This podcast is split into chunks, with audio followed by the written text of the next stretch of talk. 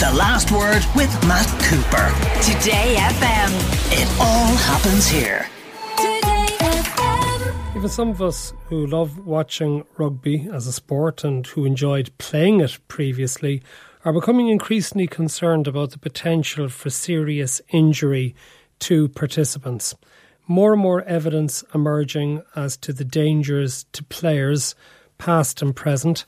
Uh, there's a new study today from Scotland which has suggested that players who play rugby are at higher risk of neurodegenerative diseases. There's also a TV documentary on tonight in BBC called Head On Rugby Dementia Me. It features the England Rugby World Cup winner Steve Thompson, who is diagnosed at the age of 43 with early onset dementia and is part of a group bringing a legal case against World Rugby. And indeed, we learned last week that three prominent Irish former players are also involved in bringing legal cases because of their own particular issues. Steve Thompson was with us on the programme in May, and when I spoke to him, he can't remember having won the World Cup with England, having played in the game where they won the final against Australia. I asked him if he would advise parents to let their children play rugby, knowing what he knows now. Well, looking at that for myself, I've got young children, uh, four children under nine, and I wouldn't have them doing tackle rugby even when they turn, you know, 11, 12. I wouldn't now with what I know. Um, there's other sports out there. I wanted to stay in rugby. We did go down the junior rugby club. But at the moment, when it's an immature brain, why would you knock it around? Now, now you see it. You know, there are touch rugby. The, the children obviously will get fed up because they're close and they want to do the contact. That's what children want. But in a few years, that culture will change, and it, it should be about skills and running around and and that, and not just the contact. Do you wish you'd never played rugby? Me personally, now, yeah. And you know, I don't hate the game, um, but for me, where I'm where I am now, I'm just turned 43, and I'm, the, the, what I'm having to put my family through and put everyone through, it's you know, I've got no memories whatsoever of my playing career. The 10 years of, and so of my rugby career is just not there. So the way I look at it, I, you know, what, why would I do that if, if I had that opportunity again? And I wouldn't. Okay, we have a couple of guests with us. I'm going to start with Professor Matthew Campbell from the School of Genetics at Trinity College Dublin, who is part of the Concussion Research Interest Group established by the Department of Genetics at Trinity College and by the Clinical Research Centre in St James's Hospital. Uh, thank you for joining us. This new Scottish study uh, looked at 412 male Scottish former rugby players, internationals, and 1,200 matched individuals from the general population and found the rugby players a much higher risk of neurodegenerative diseases. What do you make of that? First of all, thanks, Matt, for having me on your show. Um, I, I, don't think it's particularly surprising, Matt. I mean, it's it's it's been shown in ex-professional soccer players that with the same you know exposure to repetitive head trauma that, that you're going to get an increased risk of dementia in later life. So it's of no surprise to me and my colleagues that this has been seen in rugby as well. I mean, rugby has turned into a game that is a, a collision sport as opposed to a contact sport.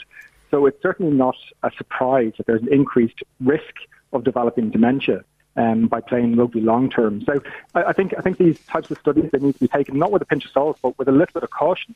In that there's a correlation causation issue at play here. So we still don't have a very very clear correlation causation. We suspect that repetitive exposure to head trauma is driving this increased risk of dementia, but we don't have the exact causation yet. They're saying that there should be no contact training or minimal contact training in preparation for games and fewer games to be played at a professional level. What do you think of that suggestion? I think that's the suggestion that we've actually been proposing, both myself and Colin Doherty, uh, the, the, the, clinical lead on our study in St James's Hospital. I mean, it's very clear that, that concussion is a red herring in, in this debate. You know, it's not about concussions, it's about the nature of the game. So it's about subconcussive injuries and repetitive head trauma. And I certainly think in the context of rugby, there are too many games. There are too many games played. If you switch on the television at any any day of the week, you will always get rugby. There's constantly rugby on, and that's not the same with things like professional boxing, where we know there's a very very definitive increased risk of developing dementia if you're a professional boxer. Um, but boxers only fight three, four times max per year. Um, with rugby, players are playing every single weekend, and they're also exposing themselves to repetitive head trauma during training as well. So I think decreasing the number of training events where you're exposing yourself to repetitive head trauma and decreasing the number of competitive matches is really the only way to address this. Dr. Barry O'Driscoll's with us as well, former medical advisor to World Rugby and a former international player himself. Barry, I think I first spoke to you about this issue about a decade ago. You have been outspoken about the dangers for quite a long time. Uh, what do you make of the increased awareness that there seems to be, and the fact that we do have players bringing forward legal actions in relation to their treatment?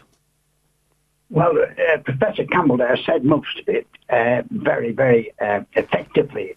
Uh, I'm not under, uh, either, like himself, not in the slightest surprised. I'm extremely frustrated. As, as you said, I resigned 10 years ago from the medical committee of World Rugby and their head injury committee because of the ridiculous way they were going and the ridiculous way they were tra- treating head injuries.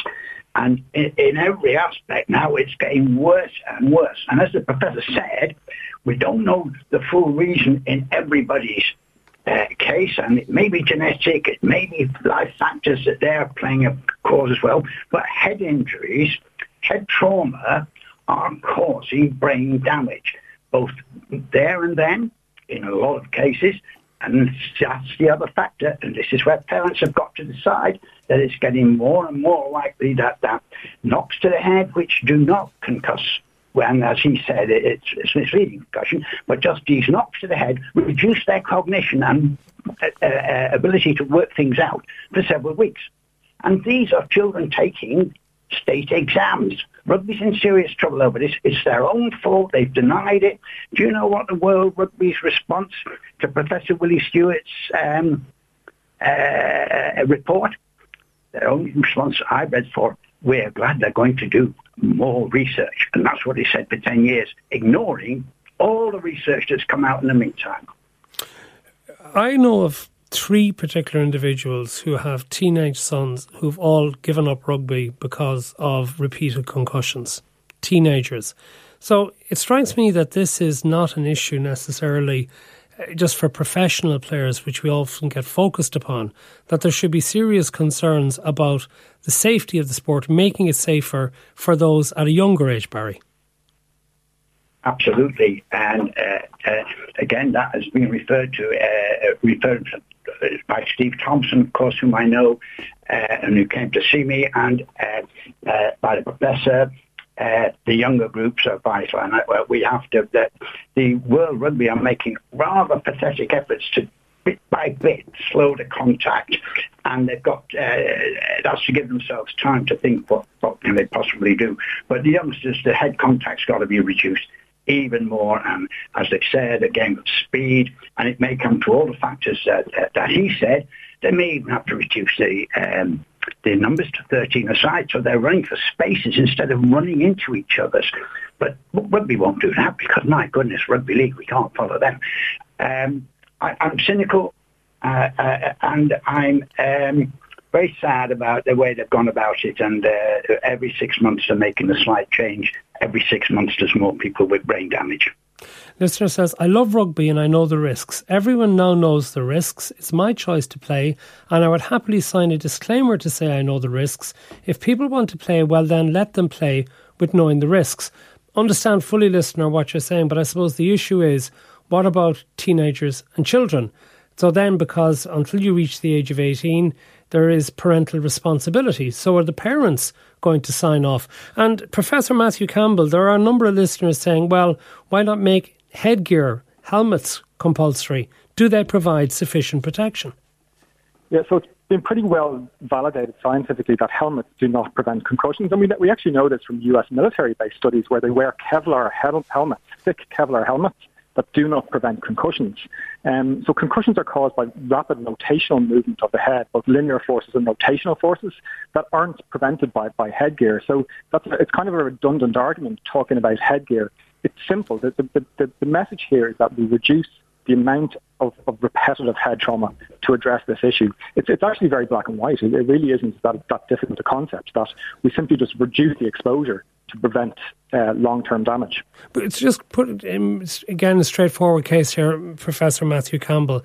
You don't have to get a blow to the head, do you, to get concussion? If you were, say, to take a really strong tackle to the midriff, if two people were to come together, the force and the impact and the shock can create a movement in the head, can it? Exactly. If, if you look at slow motion replays of some of these sort of midriff hits, you can see that the brain or the, the head rapidly moving forward and then rapidly moving backwards. But also you can sometimes see where hits come in from the side. You can see this rotational movement of, you know, you see a boxer getting hit in the chin and the, the, the head is whipped around. What actually happens in the brain is the central part of the brain kind of twists. There's this torsional movement and it's like twisting an electrical wire. It's, it's, it's interrupting an electrical signal in the brain. So, you know, even without getting a direct blow to the head, you can actually get concussed. And not even that, but even just this repetitive trauma. So people go through breakdown in rugby and there's knees coming in and there's ankles coming in. That repetitive knocks to the head uh, is actually doing damage as well. This subconcussive damage, it's quite, it's quite difficult to, to metric and measure, but it's cumulative. So the more of these subconcussive events that you get will accumulate over a season and over a lifetime. Um, Dr. Barry O'Driscoll, you're experienced for many years as a player yourself.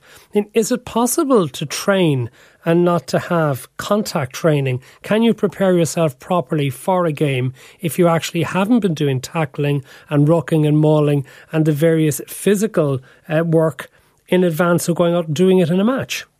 Well, that's that's the crunch question now, and the only question. Uh, the rugby has got to accept that their players' brains are uh, brains are being damaged week in, week out, and the price is being paid later on in life.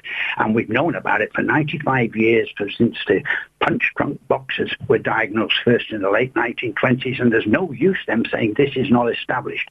So how much trauma can they take out of the game? Can they take enough out? Um, we've heard several of the ways they can do it uh, with, with, with, less contact, less games, reduce it in training, reduce the, the rucking in, in, in, rugby, which is fierce, as you said about hands and knees and this, the jackal tackle.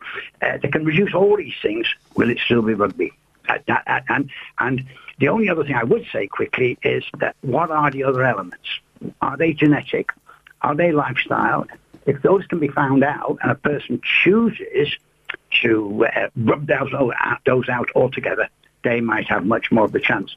And this is coming from somebody whose life has been made by rugby, who loves rugby, who played for his country, whose family are deeply, in, deeply involved in rugby, the O'Driscolls. And um, uh, it's frustrated me that after 10 years of this, and not really no further on. Dr. Barry O'Driscoll and Professor Matthew Campbell, thank you for being with us. The last word with Matt Cooper. Weekdays from 4.30. Today FM.